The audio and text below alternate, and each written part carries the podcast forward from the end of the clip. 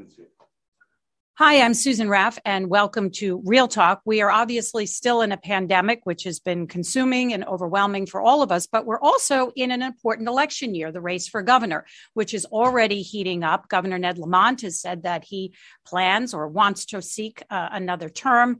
And we do have a handful of candidates who are in the ring, but perhaps the one making the biggest splash these days is Bob Stefanowski, who has announced his candidacy and is already putting ads out and spending millions of money into his own campaign. So we wanted to have Bob Stefanowski on Real Talk to talk about what's new, what's happening this time around, and what his message is. So thank you for joining us here on Real Talk. Thank you, Susan. I'm I'm really happy to be on, and uh, thanks for thinking of me. Right. I think you know a lot of people want to know like why. I mean, this is a tough time to run for governor. Why, you know, why would you want to do this, especially now we're in the middle of a pandemic? Yeah. Uh, uh, first of all, it's a family decision. Obviously, uh, Amy, I, and my three daughters talked a lot about it. Um, we're not happy with with the direction of of the state. Um, I think Governor Lamont uh, seems to be a nice man, and, and I know he's trying. Um, but I think people are tired of, of politicians putting politics ahead of the people out there. And and I grew up in New Haven. I had a ton of opportunity, Susan. I didn't have a lot when I grew up. I had enough. Um, and the state gave me a tremendous opportunity to build a career uh, have a great family, and I'd like to bring that back. And and and I think I've got a good sense of what the issues, and we can talk about them. Obviously, the issues that people are concerned about. And I, I know I've got a biased view, but I don't think the governor has done a great job of addressing that.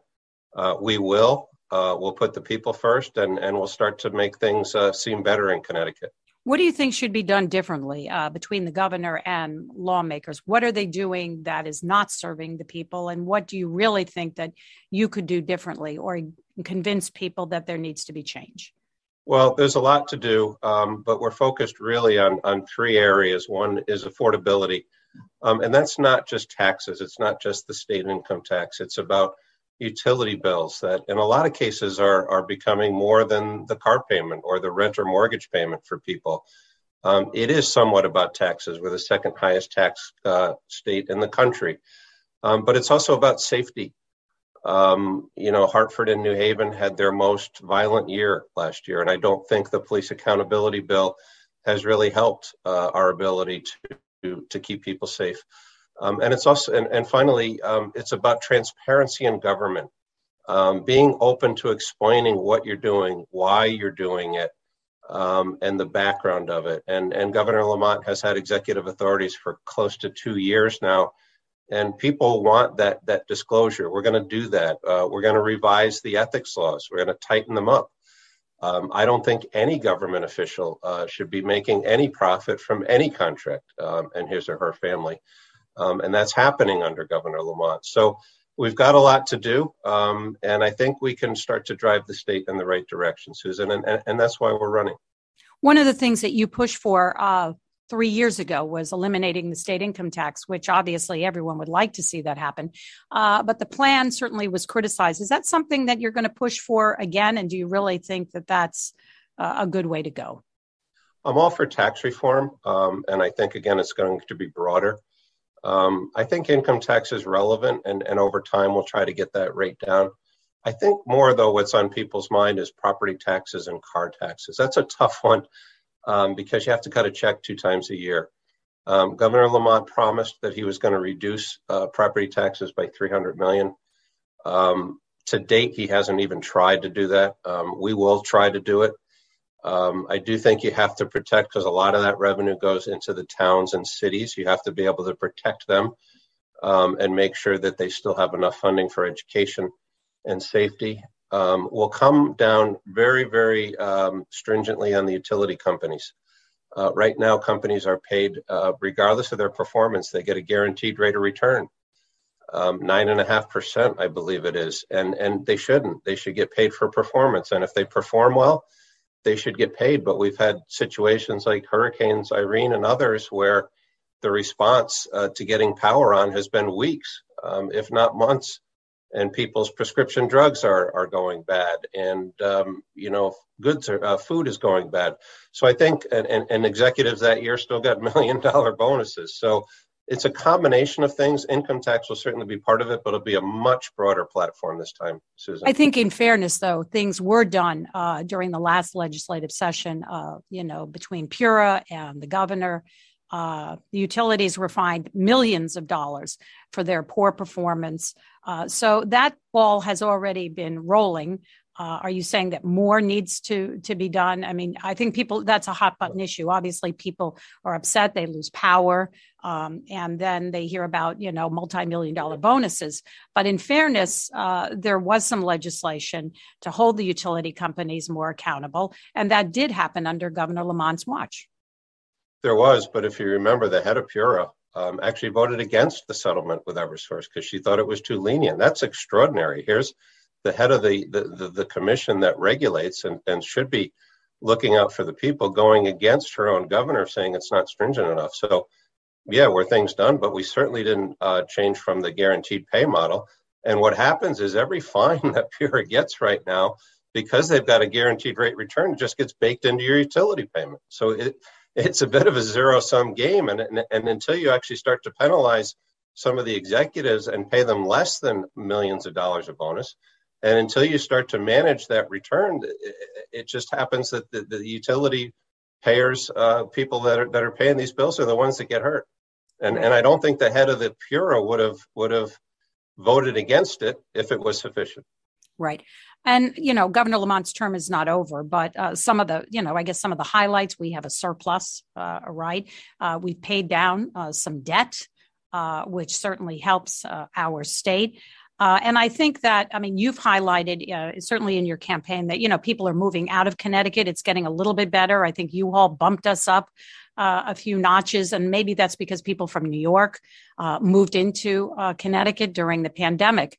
Um, but I think you're right in the sense that people uh, are frustrated with the way politics, but I think a lot of it has to do with the pandemic. I, there's some fairness to that, Susan, and, and you do have to be sympathetic to Governor Lamont. There was not a playbook for the pandemic. Um, but let me point out a couple things. We've got a surplus, I, I guess it's approaching a couple billion. We got $5 billion from the federal government if if I gave you or any other family a million dollars tomorrow, you'd be running a surplus too. Uh, so the question is, what did we do uh, with that money? Uh, we know in West Haven, uh, some of it was taken fraudulently. The governor has agreed, which I haven't seen the results yet. They agreed to audit the money that went to the municipalities, but that's about 10, 15% of the money. Why aren't we auditing OPM um, and some of the other agencies where that money was spent? So, um, you know, the governor likes to point to the um, the U-Haul survey. Um, there's American Van Line survey that came out, which is actually moving people that showed Connecticut as the fourth highest migration state out in the entire country. So I don't think it's getting better. I, I think there, there, there's a fair amount of, of, of shuffling of facts around, and I could go on for hours, but we also have a pension liability that when you take the federal, or I'm sorry, the state, the local, the teachers, close to a $100 billion. So you know, if I've got $100 in my bank account, but I've got a $2,000 credit card bill, that's not solvency. Um, and we're going to point that out in this campaign because the governor is going to run on that surplus and it's it, it's false it's a false narrative of what's happening in connecticut. Right i wanted to circle back you know it is true that connecticut is getting an historic and unprecedented amount of money uh, billions of dollars not just in covid relief money but also infrastructure. And maybe what happened in west haven with state representative michael DiMassa may be an isolated incident but uh, it does probably demand more attention on how that money uh, is spent and more auditing because it's very tempting uh, to spend that money on many things. Uh, and now you're having calls for people saying, you know, we want to prioritize that money, whether it's child care. Uh, so there really needs to be more accountability of that money coming in. Well, and, and again, to your point, I don't know that any any other instances happen. Uh, you would imagine with 169 towns that there the, the law of averages would tell you that there is. But the important thing, Susan, is that's our money too, right? The federal money doesn't fall from the sky. That's our federal tax money. And we owe it to taxpayers of Connecticut to show how that six billion was spent. And there's been very little transparency around that. We should, one of the things I will do as governor is hire uh, an, an inspector general to go and audit every single department. And I hope we don't find anything. I, I hope that all the money is being used properly. But when you hear about things like the Port Authority and you see what happens in, in, in, in West Haven, we deserve it to tell people where that money is being spent. And, and that's back to the third pillar of my, my strategy, which is transparency in government. We need to respond to FOI requests. I know the press has been very frustrated that it takes a year. Um, and, and, and in a lot of cases, it's the day before a court case would be filed that, that the information's being. The government works for us. We don't work for government. And under my administration, that's going to be more apparent than it is right now. What do you think the challenges are uh, taking on Governor Lamont? You know, I heard you on Chaz and AJ on PLR uh, on yeah. the day that you made your announcement, and you actually uh, gave the governor, governor some credit uh, with the pandemic, saying that, you know what, there's no blueprint here, no roadmap. And I agree with that. I think that, you know, these are, this is uncharted territory. Uh, but you took it upon yourself at the beginning of the pandemic when Connecticut was having a difficult time getting masks uh, uh, to do that. Uh, now we have plenty. Uh, but this is a challenge. You know, these are tough times. But the governor, many feel, you know, we're the highest vaccinated state in the country. And we've done pretty well uh, with the pandemic. And Governor Lamont, you know, people like him for that. I think there's a couple uh, things, Susan. The governor likes to look at things on a relative basis. Well, we were bad on tests, but we're better than uh, Florida or we're better than, than North Carolina. Um, there's two things I think I would have done differently. One is I think with respect to COVID, one thing we've learned is one size does not fit all. And the reason we had to go down to New Jersey at the start of this is the rest home, the nursing homes didn't have any PPE whatsoever. Um, and at the time, the governor was criticizing the federal government that they weren't sending them to us. So, what you have to do when you're a leader is you have to get out there and you have to get them. You can't blame other people. So, we got in our truck, we drove down there, we brought 100,000 back. We burned through those in a day. Uh, so, we ended up setting up a charity with the Jewish Federation of Greater New Haven, and we handed out 1.5 million. And that really helps people. The second issue, I think, is we were totally unprepared for Omicron the fact that people were waiting in line for three hours for a simple home test during the holidays when they should have been back home with their families is unacceptable. And, and, and I know the governor might say, well, the entire country got caught. That doesn't relieve him from the responsibility. We got $6 billion from the feds. If we weren't keeping our, our um, drive through testing sites open, if we weren't buying home test kits, um, if we weren't creating step down facilities for hospitals so that we didn't have to put infected patients into nursing homes. What were we doing with the $5 billion? And he's got to take accountability for that. So I think you'll see a drop in his ratings with respect to COVID the next time they, they poll it. I'd like to talk to you about politics, uh, you know, the political climate in general. This week, uh, Monty Frank uh, came out making an announcement for a third party. And as you remember, he ran with Oz Griebel, a really likable guy. Everybody liked yes. Oz Griebel yeah, and, and liked his message. But let's be honest. I mean, being a third party candidate is is almost impossible. Uh, but this, uh, you know, now these days, I think there's a lot of anger with both parties and plenty of blame to go around. And people are very unhappy and disenfranchised uh, with policy, uh, partisan politics. Uh, what do you say to that? Uh, you know, that people may be turned off by both political parties, Republican and Democrats. It's a fair point, and, and people are tired of the toxicity, uh, for lack of a better term. Um, one of the things we're going to try to do, and one of the things I've done successfully in my career, and I, I acknowledge the corporate environment is different than government, but getting around diverse groups of people, listening to what they have to say. A lot of people surround themselves with people that are just like them because it's comfortable and, and you can have a good.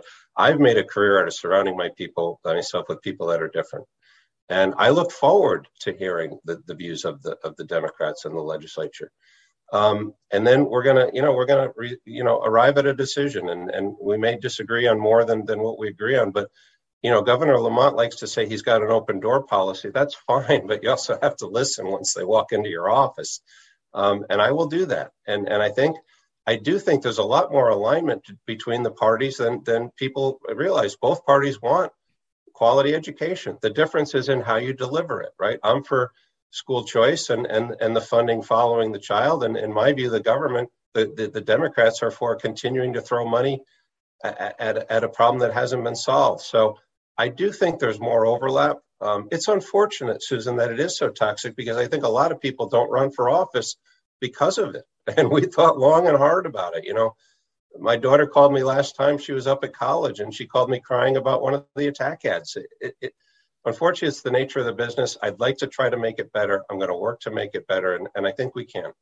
I think when you look at state politics, absolutely. I think some of the best budgets, bipartisan budget, which came out during the Malloy administration, you know, there are a lot, there's a lot of kudos and credit uh, for that. But, you know, in Washington, that doesn't seem to be the case.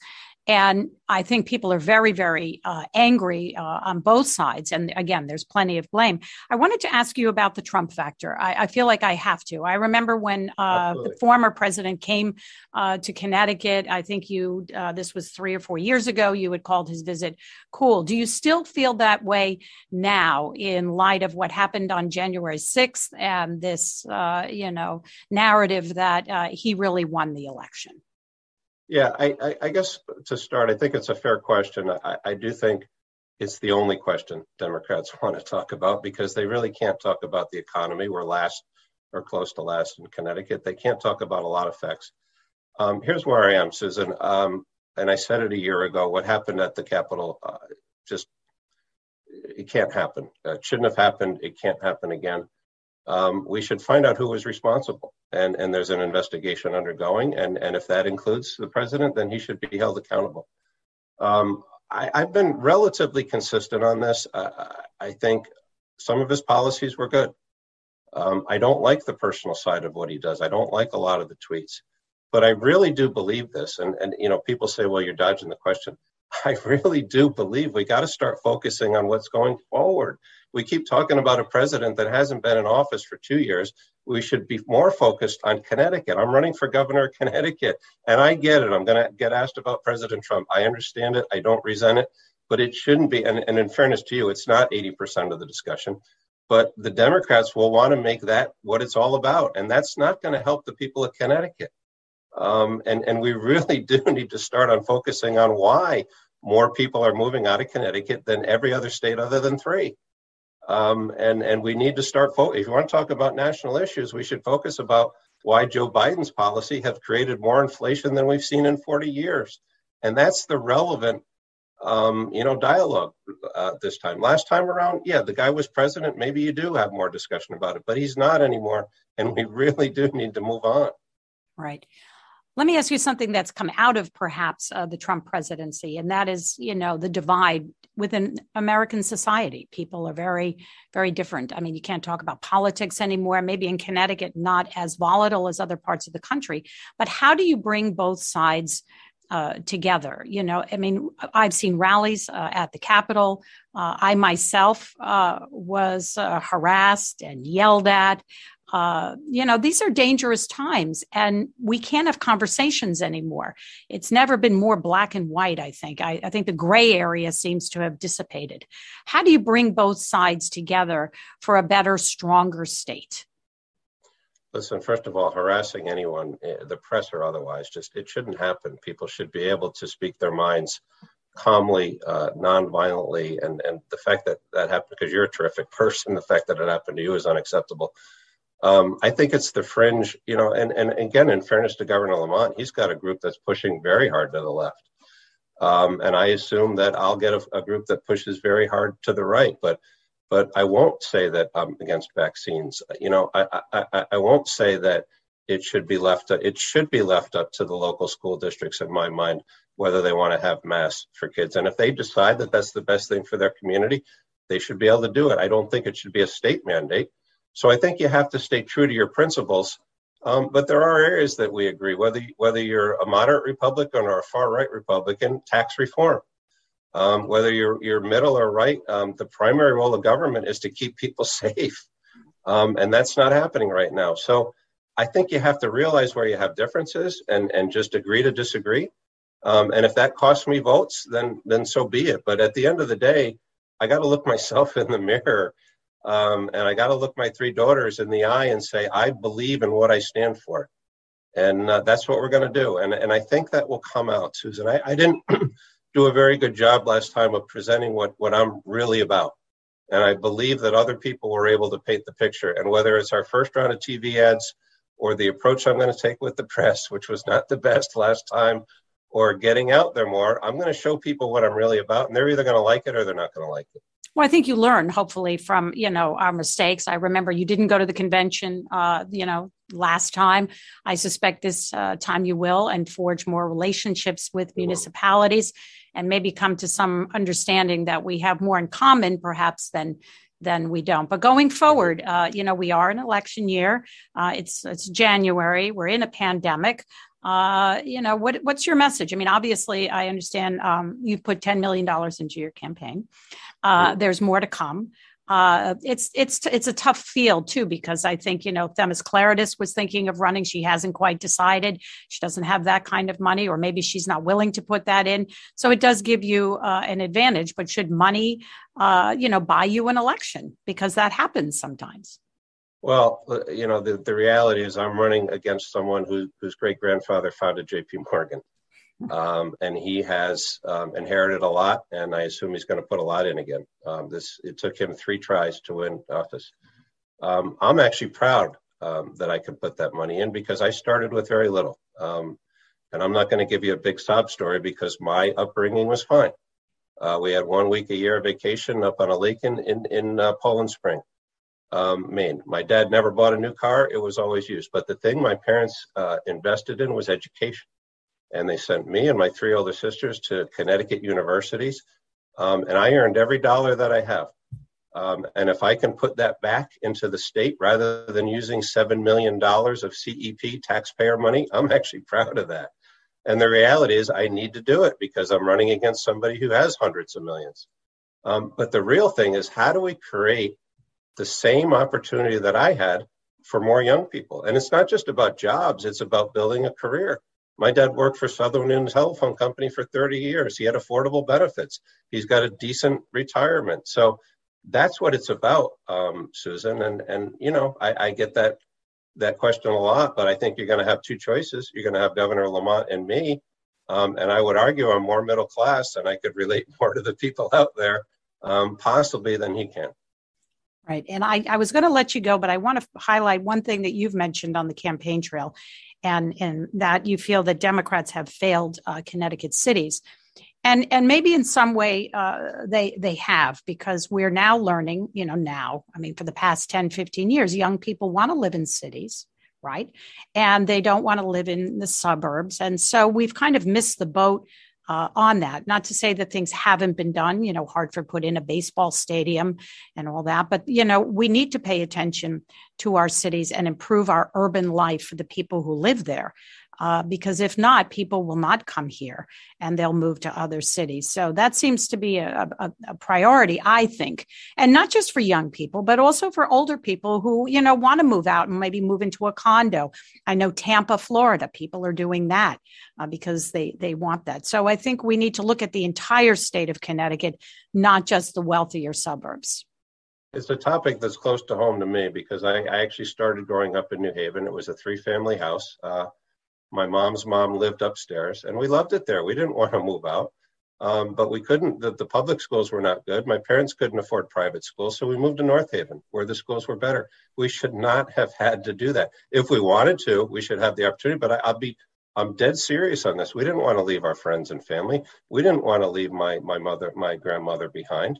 And we need to create that in the cities. We need to have the flexibility. If people want to move out, that's fine. But we need to p- provide a priority on education and safety and cost of living so that people can stay if they want to. And, and that's going to be a platform of my, of my uh, campaign as well. Well, thank you. And uh, I love North Haven. I love Liuzzi's, and it's the only place you can go and ask for Parmesan cheese, and they have 50 different kinds. So I want to thank you so much for joining us on Real Talk. I think this was a good conversation. It was. And I, I would like to invite you back. I know that, you know. I would love to do that. Okay. So uh, with that, it's a deal. And uh, we hope to see you again soon. Thanks for joining us on Real Talk. Thanks, Susan. Thank you take very care. much. All right. Take Bye-bye. care. Bye bye.